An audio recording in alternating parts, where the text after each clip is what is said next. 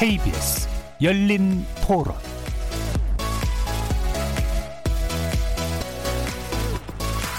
안녕하십니까. KBS 열린 토론 정준희입니다.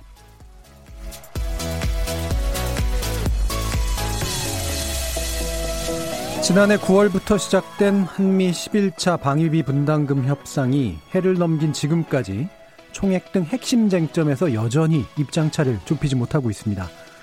이러다간 정말 4월부터는 주한미군에 근무하는 한국인 노동자들의 무급 휴직이 현실화되는 게 아니라는 우려가 점점 더 커지고 있는데요. 오늘 KBS 열린 토론에서는 한미, 한미 방위비 협상 시한 임박, 이견 좁힐 수 있을까라는 주제로 다섯 달째 평행선을 달리고 있는 한미 방위비 협상의 쟁점과 전망 짚어보고 코로나19로 인한 세계적 비상 상황에서 북한이 석 달여 만에 다시 동해상으로 발사체를 쏘아올린 배경은 뭔지 동북아 평화보장을 둘러싼 여러 현안을 두 분의 외교 안보 전문가와 함께 분석해 보겠습니다. KBS 열린 토론은 여러분들이 주인공입니다. 문자로 참여하실 분은 샵9730 누르시고 의견 남겨주십시오. 단문은 50원, 장문은 100원의 정보 이용료가 붙습니다. KBS 모바일 콩, 트위터 계정 KBS 오픈, 유튜브를 통해서도 무료로 참여 하실 수 있습니다. 날카로운 의견과 뜨거운 참여 기다리겠습니다. KBS 열린 토론 지금부터 출발하겠습니다. 살아 있습니다. 토론이 살아 있습니다. 살아있는 토론, KBS 열린 토론. 토론은 라디오가 진짜입니다. 진짜 토론, KBS 열린 토론. 오늘 함께 하실 분들 소개하겠습니다. 먼저 홍현익 세종연구소 수석연구위원 나오셨습니다. 안녕하십니까. 자, 그리고 박원곤 한동대 국제지역학과 교수 나오셨습니다. 네, 안녕하세요. 자, 이렇게 두 분과 함께, 어, 방위비 협상 문제, 그리고, 어, 북한 문제를 한번 이제 짚어볼 텐데요. 일단 먼저 짧게, 뭐, 쟁점이니까 뒤에서 더 자세하게 논의하긴 하겠습니다만, 이게 참 주한미군에 근무하는 한국인 노동자, 무급 휴직, 예상을 일부 하긴 했었습니다만 실제로 정말 현실화될지도 모른다라는 그런 이제 우려가 나오고 있는데 어느 정도 현실성이 있다고 보시는지 간단히 먼저 의견 듣고 시작해 보겠습니다. 홍현희 박사님.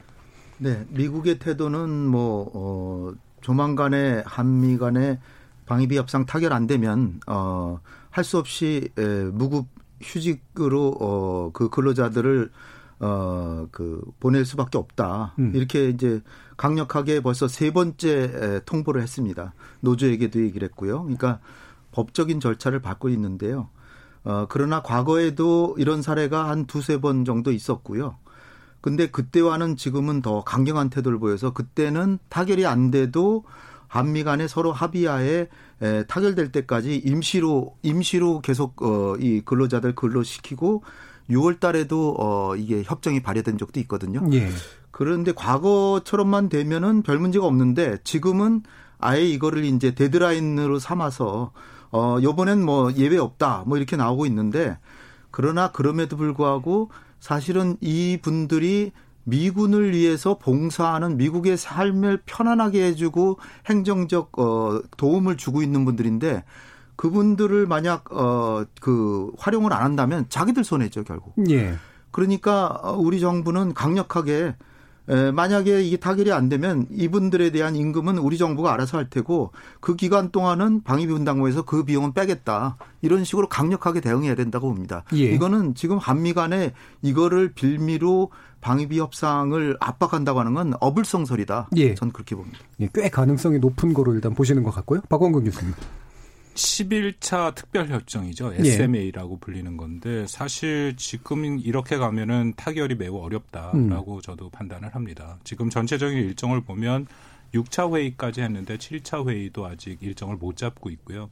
그리고 한미 간에 합의를 하더라도 우리 국회를 통과를 해야 되지 예, 비준해야죠. 예. 근데 국회의 입장에서는 아마 이번이 임시국회로 음. 이제 마지막 회기가 될 가능성이 높고 그렇다면 이제 사유로 총선으로 넘어가고요. 예. 그렇다면 지금 미국이 확보하고 있는 예산은 3월 말까지입니다. 음. 4월부터는 우리가 얘기한 한국인 근로자들에 대해서 무급휴직이 시작될 가능성이 높다라고 생각합니다. 음, 국내적 또 정치 일정하고도 또 연관이 있어서 네. 상당히 가능성이 높게 일단 두 분 다 보셨네요.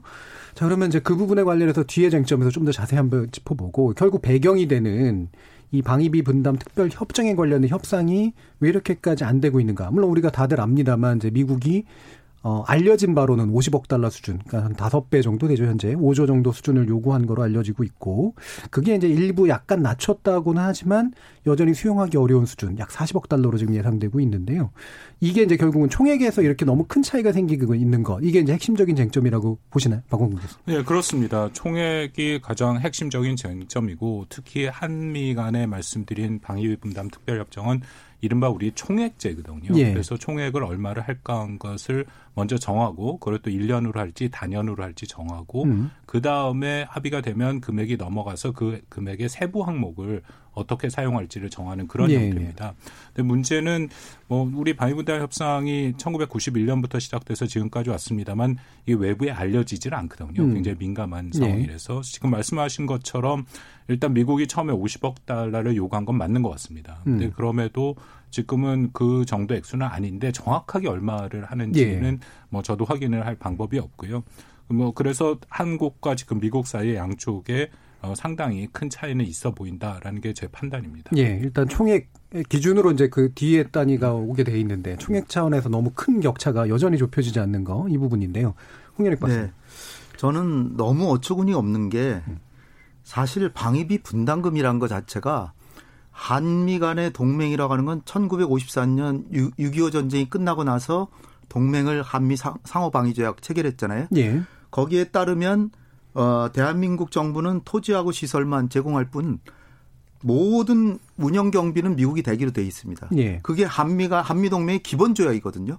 그런데 이제 한 30년 정도 한국이 이제 미국의 많은 도움으로 우리 경제 발전을 했죠. 그러니까 한국이 이제 아주 어려운 나라가 아니기 때문에 1980년대 중반 돼서는 좀 조금씩 달라고 막 그러게 그래요. 예. 근데 사실 그것도 협정 위반인 거예요. 음. 그럼에도 불구하고 우리가 한미 동맹이 중요하니까 우리가 조금은 부담해 주겠다 해서 처음 시작한 게 1991년입니다. 예. 그때 천억 원 조금 넘게 시작해서 지금 10배가 넘었어요. 예. 그런데 이제는 이걸 가지고 한미동맹 자체의 존립과 연관시켜서 미국이 우리를 압박하고 있습니다. 예. 너무 뻔뻔하죠. 음. 정말 사실 어떻게 뭐 이게 과연 정말 세계에서 한 150위권대의 북한 정도의 경제를 가지면 너못 사니까 돈 좀 주세요 하면 몰라도 세계의 부를 엄청나게 차지하고 있고 권력도 다 차지하고 있는 나라가 더군다나 국제 정치에서 지금 세계 전략의 제일 무드머리에 중국을 견제하는 것을 가장 중요시하고 사실상 그렇게 해오고 있으면서 그러한 어, 세계 전략의 가장 중요한 역할을 하는 주한미군을 가지고 주한미군이 있음으로 인해서 중국을 견제하는데 엄청난 도움을 받고 있는 그런 건 다 까먹고 예. 그냥 돈을 뜯어가자는 식이에요. 근데 그 내막을 살펴보면 어, 과거에 오바마 대통령이나 뭐 부시 대통령만 해도 이런 식의 태도를 보이질 않았죠. 예. 근데 트럼프 대통령은 워낙 정당성도 별로 없고 이제 대선이 이제 얼마 안 남았으니까 다른 나라의 다른 나라에게 우리가 공짜로 어 그 수고하는 그런 데 대해서 확실한 비용을 지금까지는 안 받았는데 확실히 받아내야 되겠다. 예. 나는 받아냈다는 걸 보여주기 위해서 갑자기 500%의 인상을 요구한 거예요. 예. 50% 요구해도 이건 말도 안 되는 건데 갑자기 500%를 요구한 거예요. 그래서 너무 어처구니가 없어서 이걸 과연 협상이라고 해야 되는 건지 자체를 예. 모르겠는데 따라서 우리 정부도 좀 더 비장한 각오를 가지고 예, 500%는 물론이고 50%도 절대로 있을 수 없다는 걸 확실히 해야 된다. 예. 저는 그런 우리가 너무 미국 한미 동맹이 없으면 우리는 도저히 못 산다라는 태도를 보여왔기 때문에 미국이 그걸 약점 삼아서 자신의 이익도 저버린 채 트럼프 대통령 한 사람의 정치적 이익을 예. 위해서 지금 이렇게 하는데 이런 것을 미국 내에서도 우리 정부 입장을 지지하는 사람이 많기 때문에 좀 더 강하게 우리 입장을 어그 홍보도 하고 협상에서도 좀 더 강하게 내세워야 예. 된다고 예. 지금 이제 뭐 두 분 다 이제 지적을 해주셨는데 저는 이제 사실 몇 개월 전에 이 관련된 논의를 할때 음, 아무래도 이제 트럼프 대통령 특유의 이른바 bluffing, 다시 말하면 이제 좀 크게 뻥 튀겨가지고 그러니까 기선제압을 한 다음에 뭔가를 얻어내려는 전략일 것이다라고 하는 분석들이 많았는데 굉장히 데드라인에 가까이까지 오고 있고 그다음에 실제로 선례를 남겨야겠다라고 하는 그런 태도가 읽히거든요. 그럼 그 정도까지 분명히 더 이상 물러나지 않을 거다라고 이제 미국이 태도가 그럴 거다라고 짐작이 가능한가요? 정확한 액수가 얼마 정도까지인지는 예. 어, 확인을 하기 어렵고요. 근데 예. 말씀하신 것처럼 트럼프 대통령 입장에서는 이것이 2016년에 대선 공약이었고 예. 지금 2020년에도 여전히 대선 공약입니다.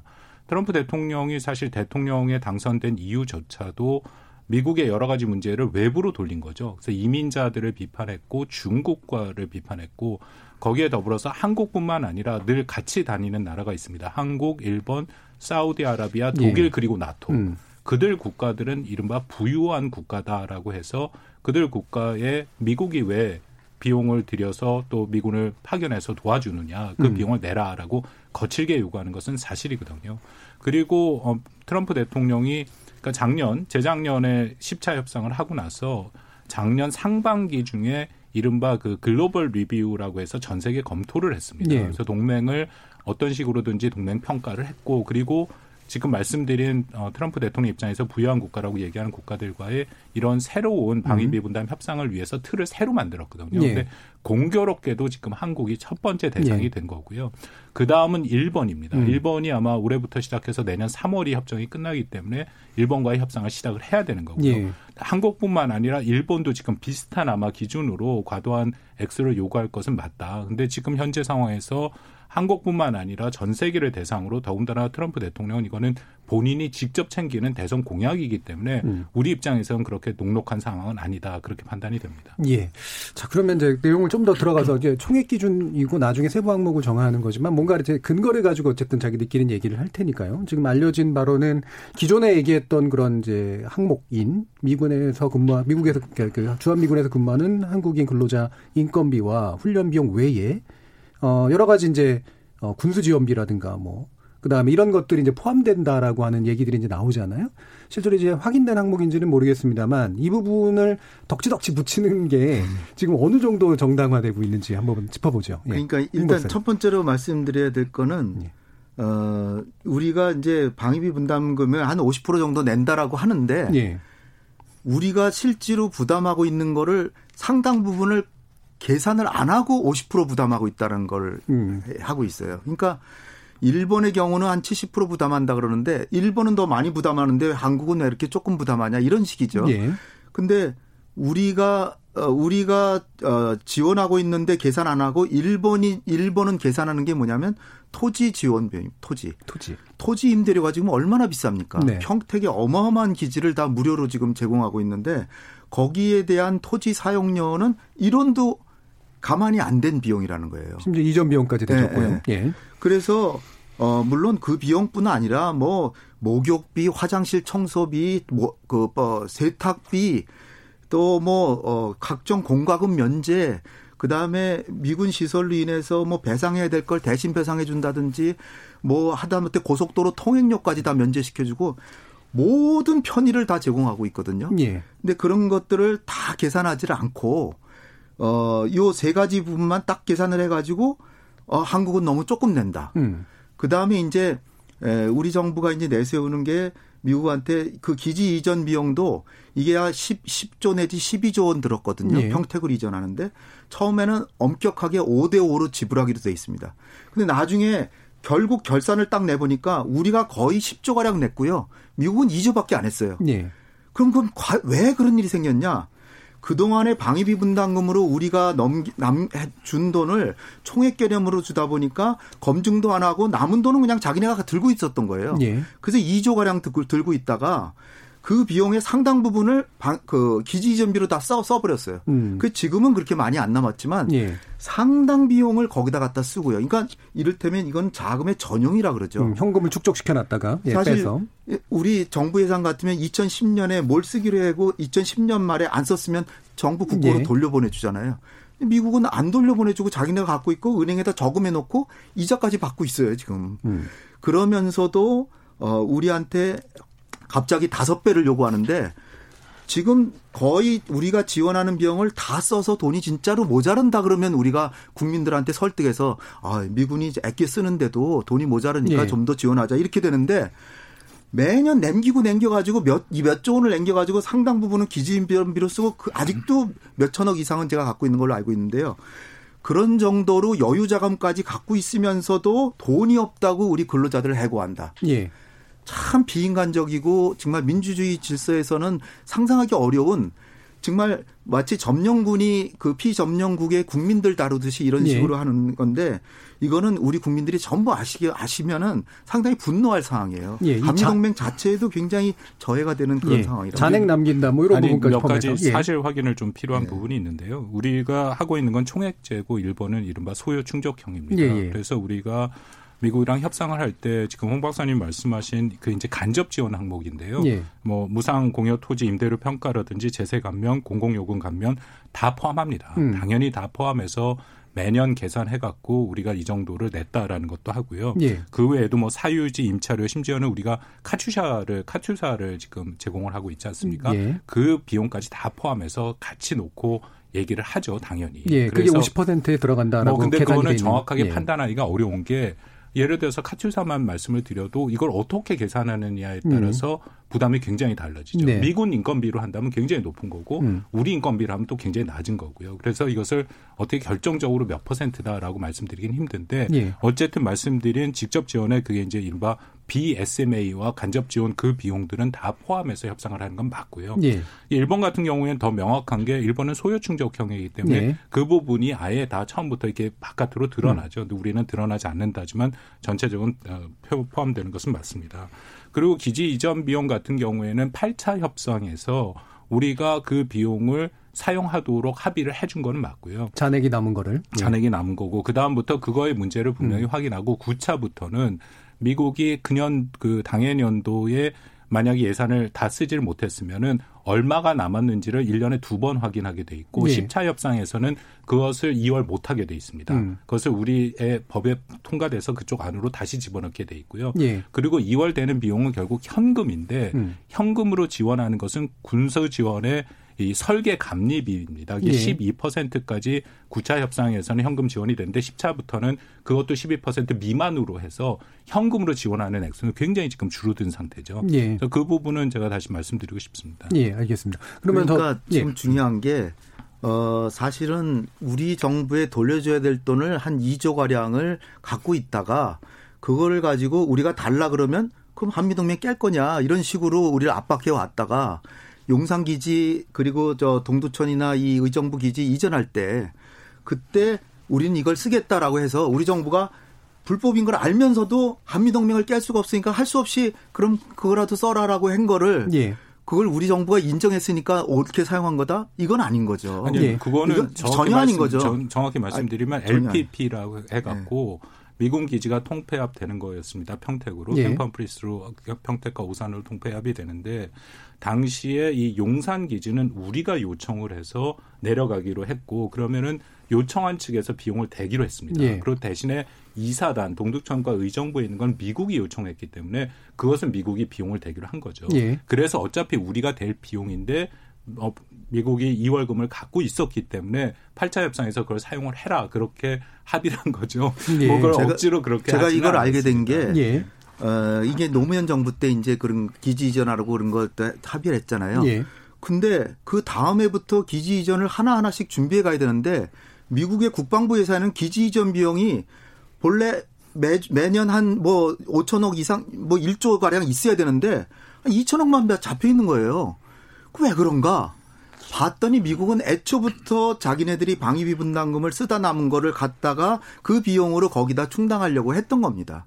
예. 그러니까 미국은 이미 불법 행위를 마음대로 할 수 있는 구조예요, 지금. 예. 왜냐하면은 툭하면은 뭐 그거 왜 그 제대로 안 쓰고 왜 안 돌려주냐 그러면 아 그럼 우리 철수할까요? 뭐 이런 식이 이런 식의 논리가 지금 작동해 온 겁니다. 예. 그러니까 그래서 힘의 불균형 때문에 계속 협상으로 그냥 퉁치지. 그, 러니까 미국이 강한 나라라고 하더라도 법은 지켜야 될 거 아니에요. 예. 합법적인 행동을 해야 되는데 합법적인 행동을 안 하는데도 우리한테 밀어붙이고 있다고요. 지금도 예. 최근에 나온 뉴스도 뭐냐면 성 성주에 있는 사드 기지의 그 건설 비용이 있는데 그것도 뭐 한 우리 돈으로 얼마 한 저 몇천억인가 그 되거든요. 예. 몇백억, 500억인가? 제가 정확한 금액은 모르겠습니다. 근데 500억 이상인 것 같은데 그 비용을 해놓고 그 브리핑 할 때는 어떻게 하냐면 이거는 주둔국에서 될 가능성이 높은 비용이다.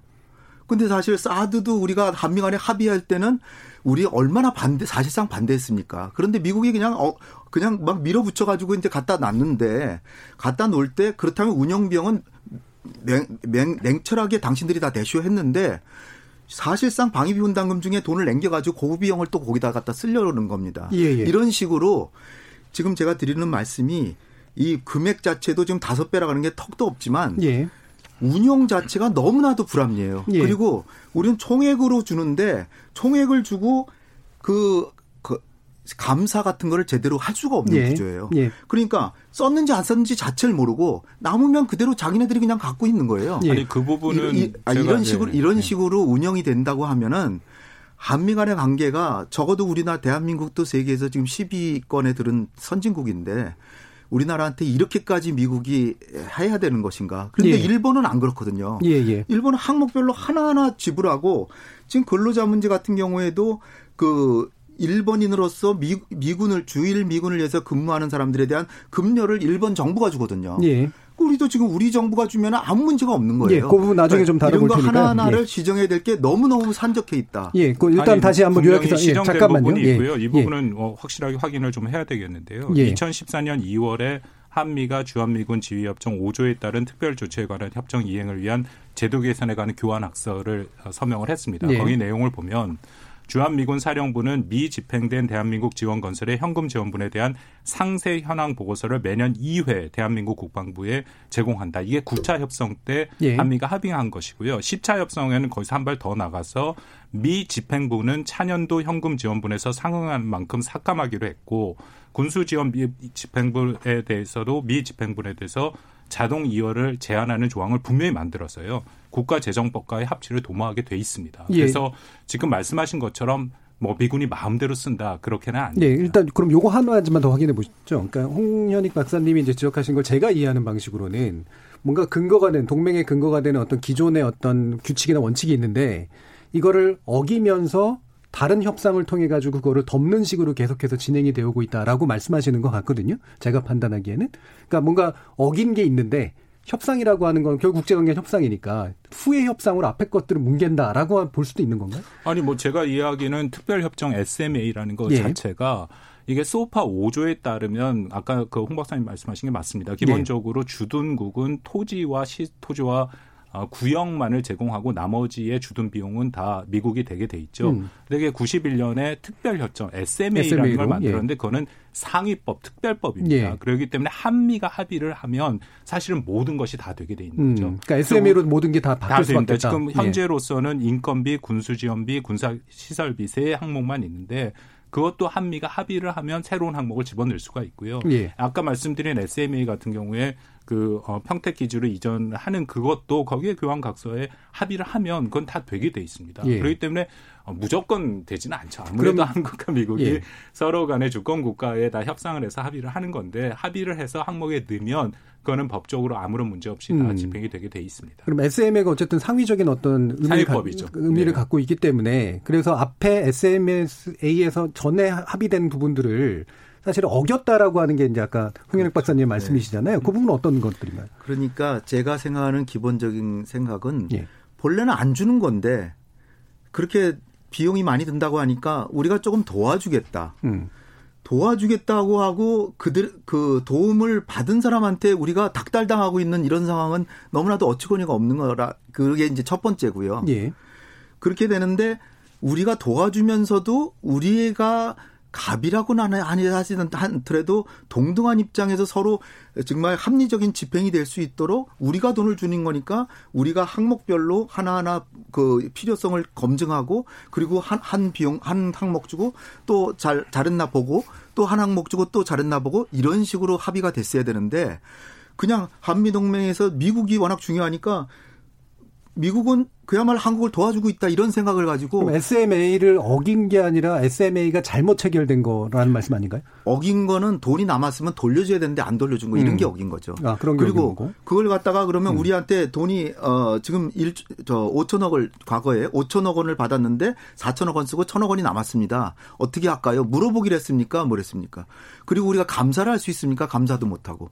그러니까 이거는 눈먼 돈인 거예요. 그러니까 예. 소위 그 우리 그 많이 그런 말 쓰잖아요. 눈먼 돈. 그냥 주면은 그냥 들어가고 나 그 뒤가 없는 거예요. 어떻게 예. 우리 대한민국 세, 국민의 세금이 그렇게 사용돼서는 안 되는 거죠. 예. 따라서 지금 시급히 시정해야 될 게 뭐냐면 지금 금액도 빨리 조정해서 합의도 해야 되겠지만 이것을 총액제로 하지 말고 총액은 물론 정해놓죠. 그렇지만 하나의 그, 그 항목별로 하나하나 지불할 때 서로 합의해서 지불하고 검증하고 합의해서 지불하고 검증하고 이런 식으로 해야 되는데 일본은 상당히 그런 식으로 하고 있거든요. 예.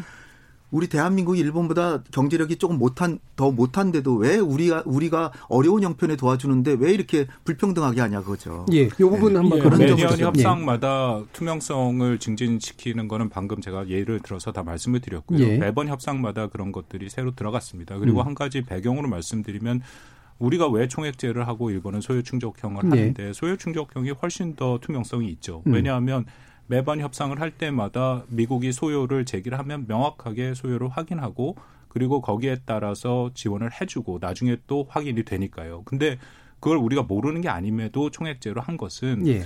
일단은 소요 충족형의 일본과 한국은 협상 태도가 매우 다릅니다. 음. 일본에서 그 방위 분담 협상이라는 것은 처음에 동정 예산이라고 불렀어요. 예. 그러다 표현이 너무 그렇다 해갖고 예. 배려 예산으로 음. 바꿨거든요. 일본은 기본적으로 미국과 협상을 하면 원하는 게 뭐냐 해갖고 다 들어줍니다. 예. 그러기 때문에 뭐 거기에 협상은 어려움이 없었습니다. 음. 근데 우리가 만약 소요 충족형으로 했으면 지금은 이제 별개의 문제인데요. 어, 예를 들어서 지금 평택 캠퍼프리스로 옮겨가는데 미국이 산재된 기지를 한 곳으로 모으는데 그게 소요다. 음. 그렇기 때문에 그 기지 이전 비용이랑 다 새로운 기지로 짓는 비용이랑 다 우리 보고 내라. 라고 얘기를 할 수도 있고요. 음. 그리고 일본과 가장 큰 차이점이 한반도는 유사시가 있습니다. 예. 지금도 이제 그게 문제가 되고 있는 항목 중에 하나인데 미국의 대규모 증원군 69만이 들어오게 돼 있거든요. 항공모함 전단이 다섯 전단이 들어오게 그때 됩니다. 이제 촥 올라가게 된단 말씀이죠. 만약에 예. 그런 식으로 소요를 충족을 하게 되면 그것에 대해 지금 말한 작전 지원 항목을 예. 미국이 요구할 그럴 만한 게 있죠. 예. 충분히. 그렇게 되면 우리가 훨씬 더 불리하기 때문에 그 총액제로 어쩔 수 없이 해온 거 그게 우리한테 더 유리했던 거고요. 예. 지금은 저도 홍 박사님 말씀에 다릅니다. 음. 왜냐하면 일단 평택으로 다 기지가 통합이 음. 된 거기 때문에 미국이 특별하게 더 소요를 제기할 요소가 그렇게 많지는 않거든요. 예. 그러니까 지금부터는 새롭게 할 때는 소요 충족형을 우리가 고민을 해야 수 있지만 이전까지는 그런 어려움이 있었다라는 네. 것도 이해해야 예, 될것 역사적 상황도 있었던 것 같고요. 예. 그럼 또 다른 문제로 지금 일단 대안으로 제시된 게 우리 측에서 아마 제시한 것 같은데 일단 이제 그 주한민국 한국 노동자에 대해서 인건비 부분만이라도 먼저 협상하자라고 하는 안이 일단 나왔고 그것 때문에 비준이 두 번 필요하면은 그것도 할 수 있다까지 제안을 한 상태인데 미국은 일단 지금 이제 묵묵부답인 것으로 알려지고 있습니다. 홍 박사님 어떻게 보시나요? 그러니까 미국이 지금 근거로 되고 있는 게 이들 이분들한테 지불할 임금이 마련이 되지 않았으니까 부득이 어그그 그, 뭐, 뭐라 그러나 유급 휴가가 아니 무급 휴가 유급 휴가 무급 예. 휴가를 줄 수밖에 없다. 예. 우리는 사실 같이 일하고 싶지만 어쩔 수가 없다. 뭐 음. 이런 식이에요. 예. 그러나 아까 말씀드렸다시피 방위분담금으로 수천억 이상이 지금 남아 있고 그다음에 과거에도 뭐 가까이는 2014년에도 6월 18일 날 아, 방위비 분담 협정이 국회에서 그 이게 그 발효가 됐습니다. 예. 6월 달에 된 적도 있어요. 음. 근데 요번에는 반드시 3, 요 3월 3월 초까지 만약 체결 안 되면 할 수 없이 무급휴가 할 수밖에 없다. 이런 식으로 나오는 거예요. 예. 과거에도 5월 달에 타결된 적도 있는데 그때는 어떻게 했겠습니까? 그때는 이제 두 가지 절차죠. 하나는 한미 간에 일단 총 그 금액을 합의하고 뭐 시안이나 총 모든 걸 총체적으로 합의할 때까지는 일단 미국이 예비비로 쓴다든지 예. 뭐 해서 일단은 지불해라. 근데 그러나 그 비용을 감안해서 어차피 6월이든 줄 테니까 먼저 지급만 해라. 이렇게 하고 예. 그다음에 우리 국회에서도 국회에서도 동의를 받아야죠. 왜냐하면 국회가 승인을 해줘야 되는데 국회가 그냥 그 쳐다보고 있다가 정부가 하는 대로 마음대로 할 수는 없는 거잖아요. 그러니까 의회도 이걸 허락을 받아서 양야 두 가지 협정이 예, 물밑에서 되면 그 사실상 4월이 지나도 이분들이 월급을 받으면서 계속 일하면서 그러나 마음은 몹시 괴로웠겠죠 이분들도. 예. 근데 이분들의 지금 태도가 뭐냐면 돈을 안 주더라도 어, 자기네들은 근무하고 돈을 못 받더라도 할 테니까 한미동맹이 중요하니까 그렇게라도 할 테니까 우리 정부는 너무 어, 미국한테 양보적으로 협상하지 마라. 이렇게 예. 애국심을 발휘하고 있어요, 이분들이. 예, 그런 말들이 예, 나왔죠. 그런데, 예. 그런데도 미국이 이렇게 이분들을 그렇게 인권 존중하고 무슨 어려운 사람 뭐 근로자 인권 근로자 권리 중요하다 그렇게 하면서 돈은 나름대로 얼마든지 준비할 수 있으면서 이런 핑계를 댄다고 하는 거는 그야말로 강대국의 횡포에 예. 준하는 것이다. 예. 우리 측의 이런 제안에 대 미국은 어떻게 반응할까요? 무급 휴직에 대해서 우리 근로자들 한국인 예. 주한미군 근로자들이 어, 돈을 안 받고 일을 하겠다라는 예. 얘기가 있는데요. 그거는 미국 국내법에 어긋납니다. 음. 그러니까 돈을 안 주고 예전에도 그렇게 했었다는 예. 얘기는 있던데. 예. 아니요, 그게 안 되게 돼 있습니다. 그래서 예. 미국 법에 어긋나기 때문에 미국이 더군다나 4월 1일자로 하는 게 60일 전에 통보를 하고 30일 전에 통보를 해야 되는 예. 그런 법의 규정이 있기 때문에 그 그들의 노동법이 있거든요. 예. 그래서 지금까지 온 거고요. 그리고 아까 말씀하신 그 한국 측 제안은 미국이 거절했습니다. 28일 날 아, 미 국무부에서 예. 그런 얘기가 나왔는데 사실상 거부 의사를 음. 밝혔고요. 뭐라고 얘기했냐면 상호 수용할 수 있고 포괄적인 협상을 신속하게 맺는 것을 만약에 그런 식으로 부분 합의를 하면 대단히 손상시킬 것이다. 음. 그렇기 때문에 미국은 할 수 없다라는 입장을 보였습니다. 그리고 지금 그러면 미국은 도대체 어떻게 할 거냐. 네. 글쎄 뭐 미국이 이거 이 상황을 즐긴다고 저는 조금도 생각 안 하고요. 근데 볼모로 삼는 느낌은 들거든요. 그것도 저는 예. 좀 아닌 게 예. 에이브람스 주한 미군 사령관이 사실은 총책임 아닙니까? 예. 최근에 뭐라고 얘기했냐면 노동자들의 부재가 준비 태세에 영향을 미친다라고 분명히 얘기를 했고요. 더불어서 할 수 있는 모든 걸 다 하겠다. 잠정적 무급휴직을 지연시키기 위하여 본인의 권한 내에서 할 수 있는 모든 선택 사항을 모색하고 무급휴직이 시작되기 전에 물론 휴직 기간에도 대안을 계속 알아볼 거다 얘기했고요. 예. 미국도 손을 놓고 있는 것은 아닙니다. 예. 9천 명 정도 된다라고 알려져 있는데 그 중에 필수 요원 한 3천 명으로 우리가 지금 예산을 하고 예상을 하고 있거든요. 예. 그 정도 인원이 있어야 기본적인 기지가 운영이 되니까 그럼 미국의 예산으로 예. 어, 활용을 하겠다. 예산으로 주면서 여전히 어, 고용이 되는 거죠. 고용을 예. 해서 하겠다라고 얘기를 했고요. 그리고 원래 이 어, 한국인에 대한 이 예산은 끝난 지 1월 달에 끝났습니다. 예. 1월 달에 끝나는데 2월, 3월은 미국이 갖고 있는 지금 예산으로 그것을 뒷받침하고 있는 것이죠. 예. 예. 그러면 지금 이제 무급휴직이 만약에 실제로 현실화되고 길어지면 해고로 바뀌게 되는 상황이 만들어진다라고 뭐 이제 그러니까 지금 미국에서 예. 정확하게 국방부가 그 문제에 대해서 고민을 하고 있다. 예. 그래서 예 를 들어 말씀드린 9천 명 중에 3천 명은 이제 비상으로 일종의 고용이 되는데 나머지 사람들은 예. 어떻게 할 거냐. 그러니까 미국이 그냥 손 놓고 이 상황을 뭐 그렇게 뭐 다 그러면 해고를 한다. 그거는 아니고 음. 어떻게든지 그 안에서 방법을 좀 찾아보겠다라고 예. 생각을 하는데 한 가지 말씀드린 것처럼 미국이 이거를 일부를 받아서 저도 그건 제 그게 해결책이라고 생각을 합니다. 예. 일부를 받아서 우리 그 한국인 근로자들을 계속 고용을 하고요. 그리고 홍 박사님 말씀도 맞습니다. 일부의 비용도 갖고 있거든요. 예, 그것을 예. 전용을 해서 한국이랑 합의를 하면 좋은데 그건 지금 못 하겠다는 거죠. 음. 왜냐하면 그렇게 되면 자신들이 갖고 있는 SMA 전반에 대한 협상이 협상력이 약해진다. 약해지겠죠, 당연히. 예, 그러기 예. 때문에 못 받는다라는 거는 저도 안타깝다고 예, 생각합니다. 예, 아까 홍 박사님 같은 경우에 직접 고용이 필요하다라고 말씀하셨잖아요. 이 부분은 어떻게 생각하세요? 그거는 어 저는 지금 입장을 좀 어, 정하기가 어려운 어렵습니다. 게 이게 굉장히 복잡한 문제들이 음. 많이 있더라고요. 그래서 이거는 좀 연구가 필요합니다. 음. 일본은 아까 말씀하셨는데 그럼 일본의 예를 제가 좀 몇 개를 찾아봤어요. 예. 일본이 지금 직접 고용을 하고 있죠. 음. 그래서 직접 고용을 하기 위해서 독립 행정 법인을 만들어서 움직이고 있습니다. 근데 음. 이게 최근의 통계는 없고 2012년 통계인데 일본은 지금 한 2만 8천 명 정도 우리보다 한 뭐 두 배 이상으로 세 배 가까이 많은 거죠. 그걸 감안해서 들으시면 어쨌든 그 본부 인원, 그 따로 관리하는 본부 인원을 위해서 약 300명이 지금 하고 있고 예산도 2012년 기준으로 32억 엔을 글로 따로 쓰고 있고요. 예. 그리고 그 주일 미군 노동자들은 그 군무원으로 다 하는 거죠. 음. 그러니까 우리도 만약에 하면 그 형식으로 가야 되는데 그럼 9천 명을 우리가 새로 군무원으로 하는 거기 때문에 예. 이건 또 예산 또 적지 않은 문제가 있고 그들의 이 위치와 그런 것들을 확인해 줘야 되니까요. 예. 그러니까 그거는 아마 조금 더 깊이 있는 고민과 음. 여러 가지 상황을 확인해서 결정을 예. 해야 될 거라고 예. 생각합니다. 그러니까 만약 그 3월 말까지 타결이 음. 안 돼서 그리고 또 미국 어, 주한 미군 측에서 부득이 유급 휴가 무급 휴가를 줄 수밖에 없다라는 입장을 전혀 바꾸지 않는다면 예. 우리 정부로서는 그분들의 어, 어떤 생활 안전도 보장해야 되기 때문에 그 중에 이제 필수 인력 한 3천 명 정도는 자기네가 꼭 필요하니까 또 쓰겠다는 거 아닙니까? 네. 그래 그렇다면 당신들 돈으로 쓰시오라고 음. 하고요. 거기서 어, 배제되는 사람들 한 6천 명 이상 될 거 아닙니까? 그분들을 모아서 어, 대한민국 국가, 국가에서, 구, 아니면 대한민국 국방부에서, 어, 적절한 일을 주면서, 예. 어, 임금을 보장해 주고, 그 대신에 지금 어 그러한 비용으로 이미 비용이 다 소요가 됐기 때문에 금년도에서 그 비용은 빼겠다. 라는 식으로 해서 직접 고용의 길을 요번 기회에 터야 된다라고 좀 봅니다. 예, 만약에 네. 그렇게 되면 이중 고용 상태가 되거나 이러진 않나요?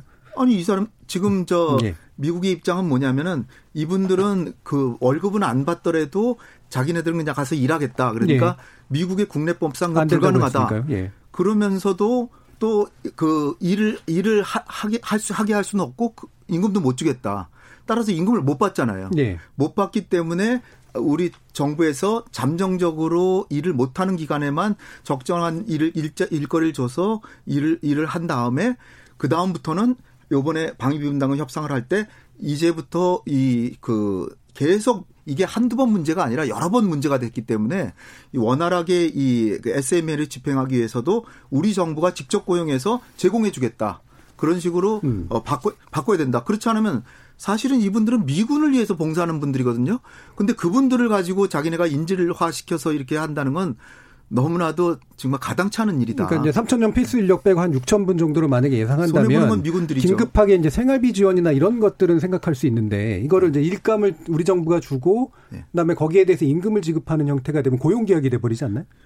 그런 상황이 되는 예, 거죠. 그렇다면 예. 말씀드린 것처럼 일본이 정부가 예. 주일 미군을 위해서 일하는 일본인 근로자들을 예. 고용을 해서 예. 일종의 군무원으로 한 거죠. 그렇게 그래서 만약에 예. 지금 일각에서 한국에서도 그런 주장이 나오는데 그렇다면 음. 그들을 우리 군무원으로 해서 미국의 그 기재 제공해주는 그런 형태로 가야 되는데요. 음. 말씀드린 것처럼 이거는 뭐 조직도 필요하고 음. 예산도 필요하고 그래서 그리 뭐 하루 이틀 만에 될 문제는 아니다 그렇게 생각합니다. 예, 알겠습니다. 그러면 어 지금 뭐 대충 이제 시나리오 약간 홍 박사님께서 짚어주셨는데 끝까지 이제 협상이 안 돼서 결국에는 무급휴직 사태라든가 이런 것들이 일어나고 그럼 언제까지 늘어질 것이냐라는 그런 문제가 있을 수 있잖아요. 홍영익 박사님 같으면은 사실 우리가 또 강경하게 나가야 된다라는 그런 입장이신 것 같은데.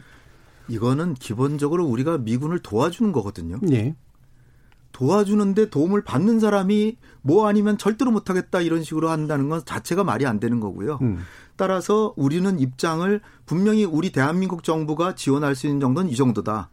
그리고 우리가 그러면 미군이 항상 우리에게 깔고 뒤에 깔고 있는 건 뭐냐? 그렇다면은 그렇게 우리를 달갑지 않게 생각하는데 가겠다. 예. 이거 아닙니까? 그렇죠. 예. 그래서 우리 정부가 제가 아, 이건 뭐 뒷부분에 말씀드리려고 했는데 우리 정부도 미국이 항상 그거를 마지막엔 그걸 내세우니까 따라서 지금 대한민국 국방력이 지금 북한의 국방력보다 저는 어 재래식 재래식 국방력으로 치면 두 배 이상 전 우세하다라고 좀 봅니다. 예. 단지 핵, 핵무기, 그 다음에 미사일, 그 다음에 특공대, 뭐 요런 거 몇 가지만 지금 우리가 부족한 거거든요. 북한하고 전쟁을 하더라도 대량 살상 능력에 있어서 핵무기 화생 광무기 요런 것만 우리가 예. 부족하기 때문에 우리가 북한한테 밀리는 거는 대량 살상 무기에 대한 억제력만 부족합니다. 예. 따라서 미국이 확실하게 우리에게 핵 억제력만 보장한다면 주한 미군에 그렇게 돈이 많이 들어서 힘들대는데 지금 2만 8,500명 있거든요. 그러면 한 만 명 정도는 돌아가셔도 좋겠다. 예. 뭐 그러면 이제 또 걱정하시는 분들이 아 그러면 다 간다 그러면 어떡하냐? 음.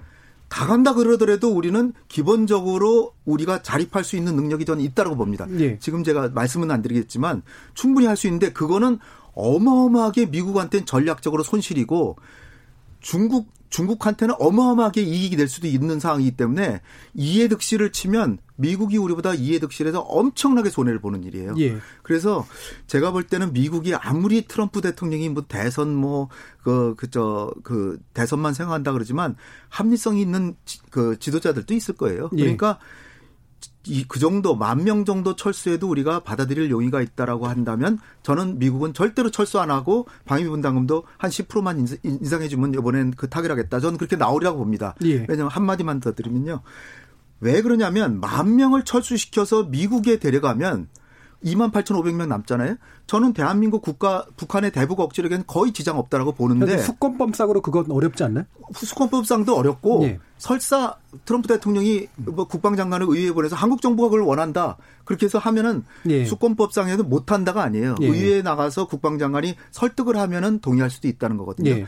따라서 만 명을 그럼 철수하겠다 했을 때 우리 국민께서는 동의하지 마시고 음. 우리가 북한보다 2만 8,500명이든 1만 8,500명이든 핵 억지력만 있으면 우린 확실한 억지력을 할 수 있다라고 보고요. 그 대신에 트럼프는 못하는 이유가 그만 명을 미국으로 데려가서 그 미군을 먹여 살리고 유지하려면 예. 한국의 미군을 유지하는 것보다 두 배 이상 돈이 든다는 거죠. 네, 알겠습니다. 그러면 예. 그 어떤 바보가 트럼프 대통령 돈 절약한다더니 돈을 더 쓰게 만들었네? 그런데 어떻게 그 정책을 하겠습니까? 그러니까 우리 국민이 가지고 있는 주한민군 철수에 대한 두려움만 지우면 네. 상당 부분은 우리가 그렇게까지 불리한 입장이 아니다라는 말씀이시잖아요. 해결될 예. 수 있다고 봅니다. 지금 트럼프 대통령이 예. 전진 배치된 미군에 대해서 부정적인 인식을 갖고 있는 것은 맞죠. 예. 그럼에도 주한미군에 대해서 철수를 공식적으로 얘기한 적이 없습니다. 예. 그리고 지금 이 논의되는 과정에서도 주한미군의 철수를 포함해서 뭐 규모나 역할을 조정하겠다라는 얘기는 완전히 배제된 상태고요. 네. 제가 이야기로는 이게 설사 방위 분담 협상이 타결이 안 되더라도 주한미군에 대해서 이 미국이 트럼프 대통령과 행정부가 건드릴 가능성은 매우 낮다라고 음. 생각합니다. 예. 더불어서 말씀하신 이 국방 수권법에 음. 의해서도 2만 8천 명 밑으로는 줄이기가 어렵게 돼 있는 예. 상황이고요. 어, 그러기 때문에 전반적인 문제는 어, 미군에 대한 주한미군 철수 문제는 이 논의의 뭐 핵심으로 얘기할 예. 필요는 없다라고 생각이 되고요. 예. 근데 더불어서 지금 방위 분담 협상이 타결이 안 되면 이건 일방적으로 뭐 미국이 손해 본다라는 것이 아니라 한미 동맹의 대비 태세가 약화되는 것이죠. 네. 우리가 그만큼 이게 말 그대로 동맹 아닙니까? 그리고 현재로서는 계속 북한이 비핵화에 대해서 전혀 진전이 안 되고 그리고 엊그저께 다시 북한이 그런 발사체를 쏘았고 이거 뭐 초대형 방사포라고 생각을 하는데 예. 여전히 작년 하반기 이후에 위협을 고조시키는 상황에서 우리의 대비 태세가 약화되면 음. 그건 우리한테 불리한 일이죠. 네. 그래서 뭐 미국이 과대한 뭐 50억 달러 저도 뭐 그 정도는 받, 절대 받을 수 없다고 생각을 합니다. 다만 음. 기본적인 우리 태도는 음. 미국을 어떻게든지 설득해서 한미 간에 협의를 하고 협상을 해서 서로의 차이를 줄여서 데비트에서 역할을 최소화하고 같이 나가는 것이 그것이 바람직한 방향이다라고 생각하고 예. 여전히 저는 한미 당국자들도 그렇게 생각하고 있다고 믿습니다. 알겠습니다. 자 이제 코로나19 문제까지 이제 뭐 한번 짚고 이제 일부 마무리 지려고 하는데요. 코로나19 문제로 지금 한미동맹 얘기하면서 이제 연합훈련이 사실은 연기가 된 그런 상태인데 이게 이제 뭐 방위비 협상하고 직접 연관된 문제는 아니긴 합니다만 어, 요거는 어떻게 판단을 해야 될까요? 연합훈련이 연기가 돼서 전반적인 연합태세에 어떤 영향이 줄 것이냐로 첫 번째 문제가 예. 있고요. 예. 또 하나는 지금 우리 정부 입장에서 이게 좀 어려운 것이 전자권 전환을 예. 지금 계속 추진을 하고 있지 않습니까? 그래서 이번 상반기 훈련은 사실 하반기 훈련에 우리가 FOC라고 해서 완전 운영 능력 전자권 전환을 최종적으로 결정하기 전에 매우 중요한 훈련인데 예. 그 훈련을 하기 전에 이번 상반기 훈련을 통해서 뭔가 보완하고 수정할 사항이 나오면 그걸 하고 그 다음에 수정해서 하반기에 완전 운영 능력을 평가하겠다라는 그런 생각이었어요. 근데 지금 현재로서는 이게 코로나의 영향 때문에 사실상 취소됐다라고 예. 보는 게 맞거든요. 그렇다면 전자권 전환의 전반적인 우리 정부가 생각하는 그런 계획에 차질이 불가피하다고 생각합니다. 예, 홍현희 교수. 저도 어 이 전자권 전환 계획을 이제 그, 그 검증하는데 이번 기회가 이제 활용될 수 있으라고 생각됐는데 음. 그럼에도 불구하고 지금 어 김정은이 에 신년사 신년사 겸해서 그 나온 어, 당 중앙위원회 그 결과 보고서에 보면은 어, 뭐, 조만간, 어, 전략 무기, 새로운 전략 무기를 보여줄 기회가 있을 것이다, 뭐 이런 식으로 했잖아요.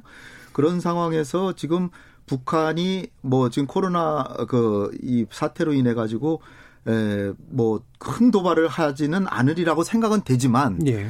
한미 연합 훈련을 만약에 예년처럼 했다라고 하면 엄청난 도발을 할 가능성도 배제할 수가 없었거든요. 예. 그리고 금년에는 이제 그러면 북핵 문제 협상은 완전히 이제 물 건너가는 거고 남북 간의 관계 정상화도 다그 어, 그르치는 것이기 때문에 저는 내심 한미연합 훈련이 아주 축소되거나 음. 어, 아니면 영, 어, 저 어, 취소되기를 전 바랬습니다. 그래서 음. 적절하게 됐는데 근데 제가 원하는 이유로 취소된 게 아니라 이 코로나19 어, 확진자가 주한미군에도 나오고 예. 가족들한테도 나오고 한국 내부에 좀 상당한 어, 국, 국방 그 군 병역 내에도 막 생겼잖아요. 예. 그런 상황에서 이게 에, 그 연합 훈련 하면은 그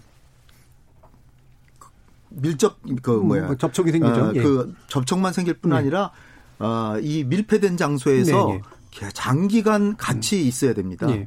그러면은 이게 코로나 19 해결하는데도 상당히 저해가 되기 때문에 이 문제가 너무나 심각해서 양측이 다 연기하기를 바랬다고 좀 봅니다. 이번에는. 예, 예. 예, 저는 그러나 하여튼 연기된 게 나쁘게 나쁘다고 보지만은 않고요. 그러면 예. 전자권 전환은 좀 어, 서두르고는 싶은 마음이지만 할 수 없이 이제 다음 어, 연합훈련 할 때 검증을 해서 어또 문재인 대통령 임기 내에는 전자권 전환이 에, 차질 없이 진행되기를 저도 바라는 거죠. 그 저는 예. 성남에 있는 그 탱고를 가봤는데요. 예. 훈련을 예. 참관한 적이 있습니다. 굉장히 밀폐된 공간이고 음. 그 탱고 자체를 만든 이유가 북한의 생화학 공격과 예. 핵 위협에 대해서 이것을 안전한 것을 만들기 음. 위해서 외부의 충격이 굉장히 강하게 만들어져 음. 있습니다. 그 의미는 내부에 완전 밀폐된 공간이죠. 음. 그래서 그 안에서 이번 훈련 같은 경우에 뭐 열흘에서 12일 정도 숙식을 같이 해야 되는데 굉장히 좁은 공간에서 많이들 있어야 되거든요. 그렇기 때문에 지금 코로나 19가 이런 상황에서 훈련 자체는 매우 어렵죠. 예. 근데 제가 하나 걱정하는 게 제가 홍 박사님이랑 의견을 달리하는 부분 중에 하나인데요. 저는 이렇게 연합 훈련이 점자적으로 계속 축소 유예 중단이 되는 게 전자권 전환에도 문제가 있지만 전반적으로 한미 대비 태세의 연합훈련 예, 자체가 예, 안 되는 예. 거에 대한 문제가 심각하다라고 봅니다. 알겠습니다. 뭐 우리 정부 같은 경우에는 예를 들어서 지금 대대급 훈련을 하고 있고 연대급 훈련을 못 한다라고 해서 문제가 없다라고 얘기를 하는데 이건 마치 오케스트라 같은 거거든요. 예. 각자 개별적으로 연주를 하더라도 반드시 지휘자가 모여서 지휘자 와 함께 모든 사람들이 합주를 맞춰봐야 연합이 되는데 지금 그것을 못하기 시작한 지 2018년 6월부터 계속이죠. 그러니까 이런 식으로 계속 간다면 저는 이게 대비 태세가 이미 음. 상당히 약화됐고 앞으로도 더 약화될 우려가 크다라고 생각합니다. 예, 이 코로나19 문제로 이제 한미 연합 훈련이 연기된 거 자체에 대해서는 불가피하다라고 두 분 다 판단하시지만 이게 이제 어떤 긍정적이거나 부정적인 영향을 줄 것이냐에 대해서는 두 분의 입장이 좀 다른 것 같습니다. 어, 일단 여기까지 좀 짚어보고요. 청취자들이 보내주신 의견도 좀 들어보도록 하겠습니다. 정희진 문자 캐스터. 네, 한미 방위비 협상 시한 임박, 이견 좁힐 수 있을까라는 주제로 청취자 여러분이 보내주신 문자 소개해드리겠습니다. 먼저 콩으로 의견 주셨네요. 개인적으로 미국을 좋아하지만 이번 방위비 분담 증액 요구는 마치 조폭들이 힘없는 상인들에게 일종의 보호비 받아 챙기는 느낌마저 드네요.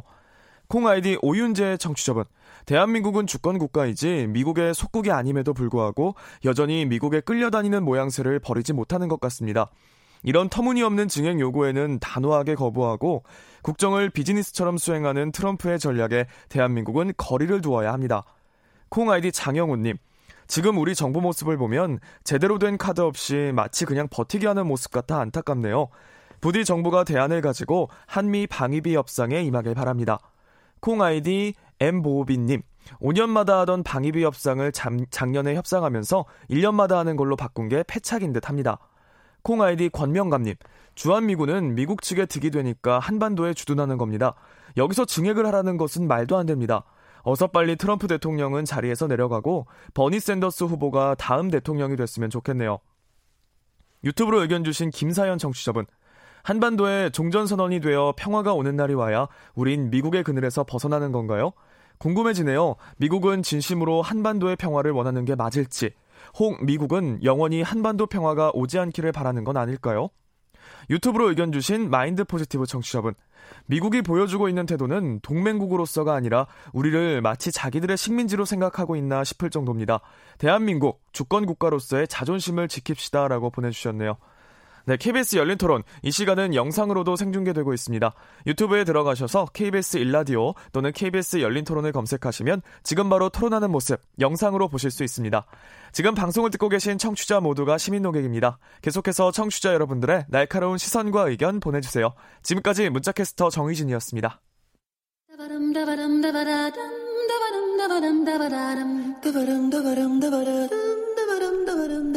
여러분은 지금 청취자와 함께 만들어가는 고품격 시사방송 KBS 열린 토론을 듣고 계십니다. 자 후반부 토론 들어가겠습니다. 박원권 한동대 국제지역학과 교수, 홍현익 세종연구소 수석연구위원 이렇게 두 분과 함께 하고 있습니다. 자 북한 문제 다뤄야 될 것 같은데요. 어, 초대형 방사포 얘기를 아까 이제 해주셨습니다만 어쨌든 단거리 발사체 일단 쏜 거는 맞고 이 왜 지금 이럴까라는 생각이 누구나 아마 들으셨을 것 같아요. 이 부분 말씀 들어보죠, 박원근 교수님. 예, 뭐 제 판단에는 북한의 코로나 19의 심각한 영향 때문이다라고 아, 생각합니다. 아, 음. 북한이 지금 공식적으로 인정을 하지 않지만 예. 유엔에서도 얘기했고 우리가 그냥 정황상 봐서 분명히 어, 상당히 심각한 영향을 주고 있다라고 음. 생각이 되고요. 북한이 암시적으로는 얘기했죠. 7천 명을 지금 격리하고 있다. 네. 뭐 음. 코로나가 심각하지 않으면 격리를 할 이유가 음. 없는데 그렇다면은 여전히 이것은 매우 심각한 문제고요. 그렇다면 지금 북한 내부의 혼자 능력으로 이거를 도저히 감당이 안 됩니다. 예. 북한에는 방역 체계가 전 세계로 놓고 보면은 거의 바닥 수준이다라고 음. 어, 공식적으로 다 알려진 것이고요. 이미 유엔도 그렇고 미국도 그렇고 어, 북한에서 우리 정부도 마찬가지죠. 인도주의적인 차원에서 지금 도움을 주겠다라고 얘기를 하는데 근데 북한이 그 문을 열기 위해서는 어느 정도 이 내부를 다 잡을 필요가 있거든요. 네. 그러니까 북한이 전형적으로 해왔던 어떤 행태죠. 음. 그리고 특히 작년 연말에 전원회의를 통해서 전략 무기를 곧 멀지 않은 시기에 보여주겠다라고까지 음. 얘기를 한 상황이기 때문에 북한의 김정은 위원장 입장에서는 내부를 다 잡고 그리고 어느 정도의 자신의 그 했던 약속을 어, 특히 대내적인 메시지가 강하다고 생각하는데요. 예. 그걸 보여준 후에 지금은 조금 두고 봐야겠습니다만 어쨌든 국제사회의 그런 지원을 음. 좀 받기 위해서 이런 선택을 했다라고 생각이 듭니다. 예. 그러니까 대내적으로 뭔가 결속을 다지는 거, 그러니까 이해가 가는데 대외적으로 이거를 쏘는 게 대외에 메시지를 주는 것에서는 의미가 좀 있을까요? 지금 노동신문에 네. 이번에 오늘 나왔는데요. 내용을 보면은 대외 메시지는 없었습니다. 예. 보통 쏘면 이것을 뭐 미국이나 한국이나 음. 그런 식으로 해서 비난을 하는데 그런 내용은 전혀 없었고 본인들의 자위력 그런 음. 그, 것을 위해서 했다라는 거고 또 이게 예. 3월 말까지 있는 연습 그들의 동계 훈련의 연장선상에서 어, 합동 화격 타격 시험에 이어서 지금 한 것이거든요. 그래서 조금 조심스럽습니다만 뭐 음. 재판단에는 일단 이걸로 마무리를 하고 예. 그리고 나서 이 코로나에 대해서 보다 정, 본격적으로 적극적으로 대비를 하지 않을까 음. 그런 판단입니다. 예, 그러니까 대외적으로 군사 도발 측면이라기보다는 대내적으로 결속을 다지는 메시지 측면에 강조를 해주셨는데요. 홍현익 박사님 어떻게 네. 보시나요? 저는 제일 중요한 예. 거는 북한도 나름의 군사 기술을 계속 개발하는 것이다. 예. 이게 여기에 방점을 두고요. 지금까지 벌써 작년 8월부터 시작해서 다섯 번째 지금 쏜 건데 어, 이 김정은이 계속 그다 그때마다 지시하는 게 뭐냐면 이게 에, 초대형 방사포거든요. 음. 그러니까 연속적으로 여러 발을 쏠 수 있는 그런 어이 60, 60 600mm 초대형 방사포니까 직경이 60cm예요. 예. 중국 6 60cm. 60mm면 6cm. 600mm. 아, 600mm, 600mm 초대형 방사포니까 예, 예. 60cm니까 예. 엄청난 대포죠. 예. 이거를 어, 그 35km 저고도로 240km 비행했다라고 지금 알려지는데 작년 8월에 했을 때는 17분 걸렸어요. 한 발 쏘고 그 다음 쏘는데 17분 걸렸어요. 그 다음 쏠 땐 19분, 10월 달에는 3분, 그러다가 11월 달에 30초로 줄었어요. 한 발 쏘고 그 다음 또 한 발을 장착해서 또 쏘는데 그 17분에서 30초까지 줄었던 거예요. 예. 11, 11월 달에. 예. 근데 이제 지금 몇 달 만에 다시 쐈는데 지금 20초에서. 음. 그러니까 한 발 쏘고 나서 20초 뒤에 또 쏠 수 있는 능력을 보여줘서 김정은이 완전히 대만족을 했다. 예. 그, 그 다음에 또 하나 중요한 의미가 뭐냐면은 저고도로 쐈다는 거예요. 예. 3, 이게 초대형 방사포는 지난번에 11월 달에 쏜 거는 90km까지 높이 올라가가지고 우린 패트리어트나 뭐 이 대공 미사일로 맞출 수도 있는데 예. 요번에 쏜 게 35km에 35km 고도밖에 안 돼서 패트리어트로도 거의 속력이 빠르고 이거 맞히지 못할 것 같고요. 음. 우리가 막을 수 없는 범위로 240km를 간다는 거예요. 그러면 예. 청주에 청주에 있는 공군기지 이런 거를 그냥 격, 격추시킨 그 완전히 뭐 초토화시킨다는 건데 예. 이거 북한의 입장에서 볼 때는 공군력이 우리하고 상대도 안 되게 약하죠. 예. 미국하고 뭐 모든 부분에서 지금 군사력이 약하죠. 그러니까 자기네들의 억지력으로 재래식 군사력으로는 이게밖에 없다라 그래서 작년에 늘상 한 게 미사일 4종 세트, 예. 단거리 네. 4종 세트 했잖아요. 그 중에 하나를 거의 이제 완성 단계에 지금 이르게 한 겁니다. 그 다음에 이제 그 또 하나 이제 국제 정치적으로는 지금 북미 대화가 전혀 안 되는데 김정은이 그래도 어뭐 조만간 새로운 전략 무기를 시범 보일 기회가 있을 것이다라고 예, 했잖아요. 예. 근데 미국에서 전혀 대화할 생각을 안 하잖아요. 음. 그러니까 거기다가 코로나 사 코로나 사태로 주민들 사기는 완전히 가라앉았죠. 예. 그러니까 예. 자기네들 어, 북한판 국군의 날에도 열병식 한번 못했거든요. 그러니까 사기도 좀 띄워주고 그 다음에 미국한테도 내 여차하면은 또 도발할 수 있으니까 너 다시 한번 트럼프 대통령한테 다시 한번 생각해보라 이런 메시지를 주는 게 아닌가 이렇게 생각이 됩니다. 예, 이 부분이 이제 대한민국 정부한테는 상당히 좀 예, 부담이 될 수밖에 없잖아요. 국내 네. 문제도 해결해야 되는데 이를테면 이제 3.1절 기념사에서 이제 보건 분야 협력 그럼 사실 뭐 필요한 일인데 음. 이 부분에 그냥 그 정면으로 이렇게 뭔가 어, 안 좋은 어떤 상태를 만든 것 같은 그런 느낌이 들거든요. 어떻게 보세요? 뭐 공교롭게 됐는데요. 예. 3.1절 우리 문 대통령이 북한에 대해서 보건 협력을 다시 얘기했는데 바로 다음날 쏴버렸으니까. 예. 근데 북한은 이미 말씀드린 것처럼 계획이 있었다라고 판단이 되고요. 음. 근데 물론 뭐 남한에 대한 메시지도 담았겠죠. 예. 뭐 아시다시피 작년 2월 그 하노이 정상회담이 어, 사실상 이제 결렬된 후에 그다음에 4월 달에 김정은 시정 연설을 통해서 한국을 오지랖 넓은 중재자라고 비판을 했고 그다음에 뭐 8월 15일 날 우리 대통령이 평화 경제를 했는데 16일 정말 입에도 제가 올리기가 싫은 그 삶은 소 대가리가 무슨 앙천대소 한다라는 예, 예. 굉장히 거친 표현으로 예. 우리를 비난을 했고요. 그 후부터 북한의 입장은 하나도 변하는 게 없죠. 음. 그러니까 한국에 대해서는 철저히 배제하고 비판을 하고 그렇기 때문에 그들이 쏠 때도 아마 그런 거 한국을 전혀 배려했다라는 생각은 없습니다. 네. 근데 문제는 말씀드린 것처럼 어쨌든 코로나를 북한이 나름대로 극복하려면 우리가 어, 또 우리의 도움도 어느 정도 필요할 거고요. 근데 음. 지금 현재 상황에서는 우리 정부가 나서서 직접 어떤 대면, 그러니까 남북의 직접 대면 접촉을 통해서 우리가 지원을 한다. 코로나 19에 관련된 그건 북한이 안 받을 겁니다. 네. 그래서 저는 정말 인도주의적인 차원에서 우리 정부가 음. 가장 효과적이고 빠른 방법은 WHO의 일종의 기금을 내는 거죠. 예. 그런 형식으로 저는 일단 북한은 저 코로나 19 매우 심각하다고 생각하거든요. 예. 그런 식의 도움은 우리가 줄 필요는 있다라고 생각합니다. 음. 그럼 지금 당장 아마 국민들의 이제 감정 같은 경우에 보면 우리도 지금 눈코 뜰 수 없이 바쁜데 인도적 지원 좋지만 거기에 또 이렇게 메시지가 분산됐을 때 나타나는 안 좋은 효과 같은 건 혹시 있지 않을까라는 우려도 있는데 어떻게 보시나요? 지금 사실 금년도까지 북미 대화 안 되고 남북 관계 네. 정상화가 안 되면 북한은 지금 이 순간도 계속해서 그 핵 보유를 위해서 한 걸음 한 걸음 나가고 있는 거거든요. 네. 거의 어, 트럼프 대통령이 기대만 잔뜩 올려놨지 실제로는 북한한테 먹지도 못할 그 협상에 와봐- 와봐 야 얻을 수 있는 게 요거밖에 안 된다는 걸 너무나 분명하게 한정 지어 버려서 예. 제재를 하나 제재를 풀어줄 수 있다는 희망조차 주지 않기 때문에 북한 협상이 아예 나오질 않단 말이에요.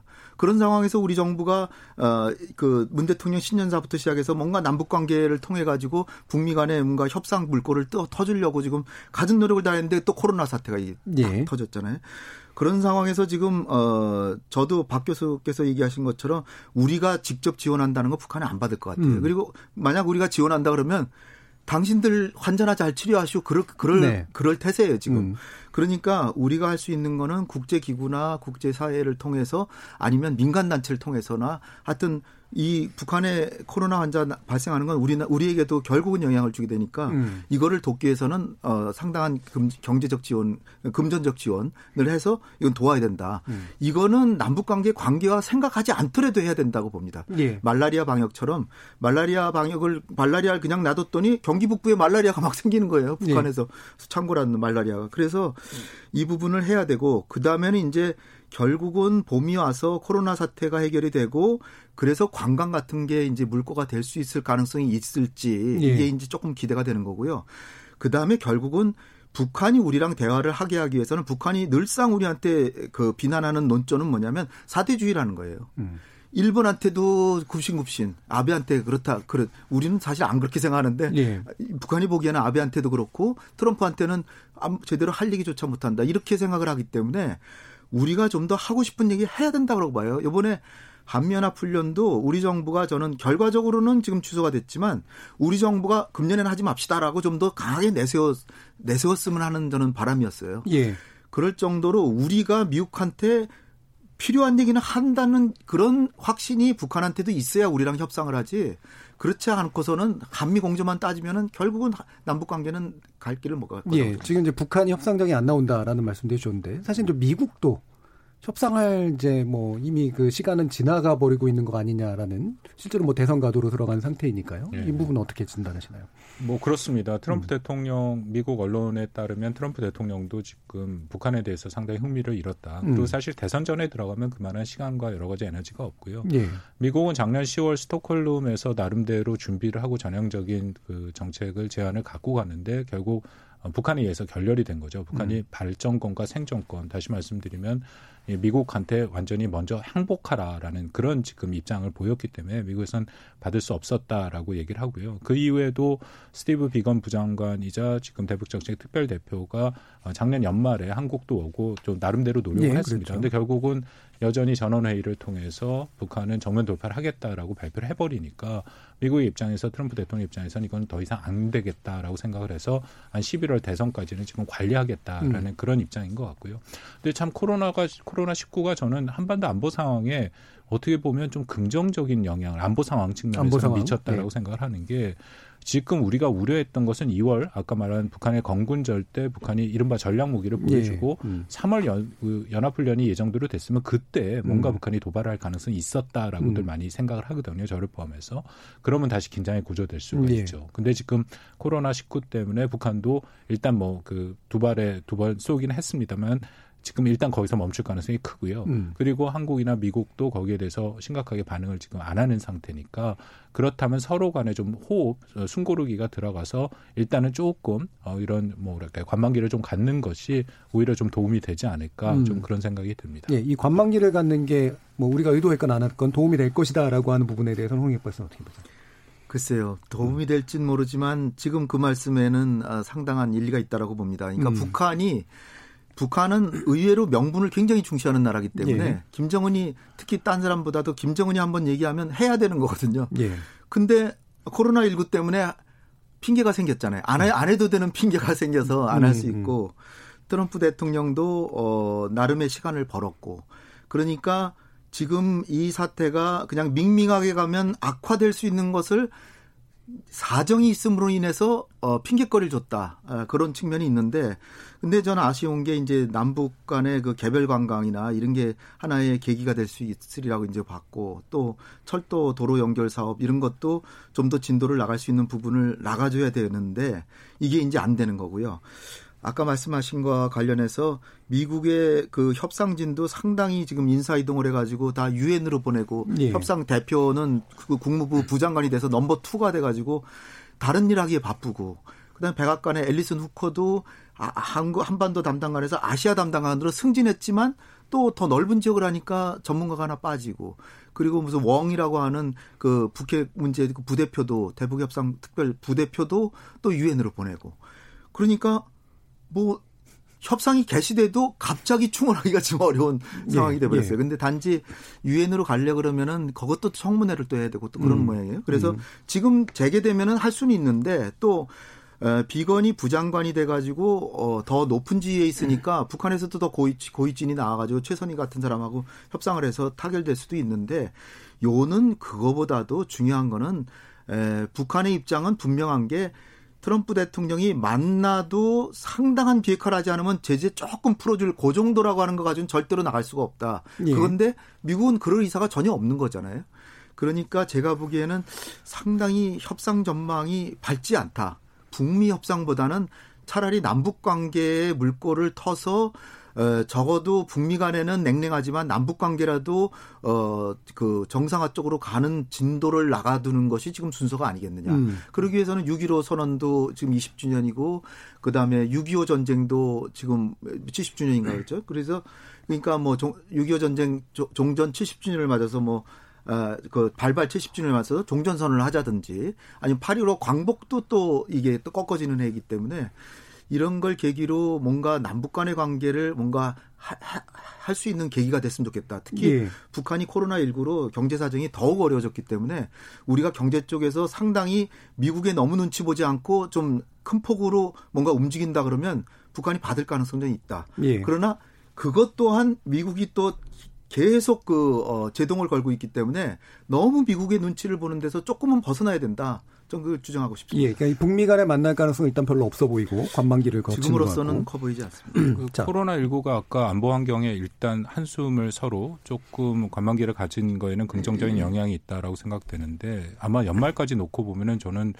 위기를 다시 어, 올 가능성도 있습니다. 예, 왜냐하면 음. 왜냐하면 북한의 입장에서는 원래 정면 돌파 노선이 장기전이라서 올해 대선까지를 미국 대선까지까지는 기다리겠다라는 입장이었거든요. 그 이해가 되는 게 만약 트럼프 행정부랑 뭔가 대화가 돼서 합의를 하더라도 대선에서 트럼프가 안 되면은 이거는 뭐 그렇죠. 전혀 무력하고 소용이 없는 거기 때문에 북한도 잘 알고 있다라는 거죠.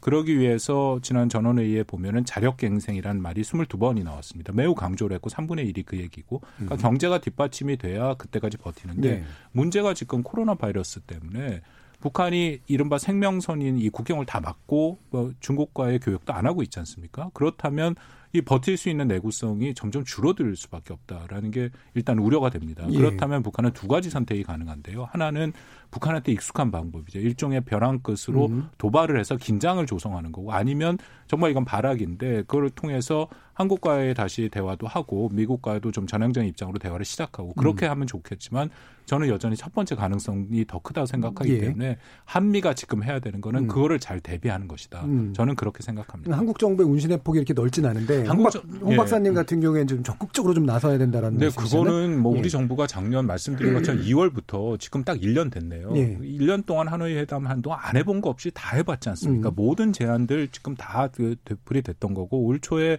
우리 문 대통령이 신년 사이트에서 다섯 개 프로젝트 다 얘기했는데 이거는 우리가 잘못해서가 아니라 음. 북한이 음. 자신들의 명백한 계획과 의도를 갖고 한국을 일부러 배제하는 겁니다. 예. 그래서 저는 이 시점에서는 한국이 계속 그렇게 얘기를 하는 게 오히려 북한과의 협상에서 우리가 협상력을 약화시키는 거고요. 음. 대외 공신력을 약화시키는 겁니다. 음. 그래서 어쨌든 북한은 대화가 지속되면 한국한테 손을 벌릴 수밖에 없거든요. 음. 그러니까 차라리 지금에서는 좀 기다리면서 말씀드린 그냥 인도주의적인 지원 음. 우리가 나서지 않더라도 네. 정말 인도주의 차원에서 하고 좀 기다리면서 국제 공조를 철저히 하는 것이 저는 답이다라고 생각합니다. 알겠습니다. 저, 이제 그럼 마무리 이제 시간이 돼가지고요. 아, 네. 예, 어, 우리 정부에 제안할 바라든가 뭐 전망에 관련된 언급들을 해주시면 될 것 같습니다. 홍 보수님. 저는 북한이 한국을 궁지에 몰고 어그 어, 우리 그 우리하고 저 대화를 지금 안 하는 것이 에그 북한이 잘못해서 어, 안 하는 것이 아니라 예. 우리가 스스로 미국에 대해서 너무 어, 미국의 의견을 존중하다 보니까 김정은과 약속을 해놓고 거의 하나 실현을 못했어요. 음. 그러니까 김정은으로서는 지금 이미 한 약속을 지키지 못하는데 새로운 약속을 해봐야 할 수가 있겠습니까? 이런 얘기거든요. 예. 그 재작년에 재작년이죠 판문점 회담하러 김정은이 넘어와서 첫 마디 한 게 뭐였냐면 자기가 10년 전에 자기 아버지하고 남한의 그 대통령하고 합의한 사항이 있었는데 음.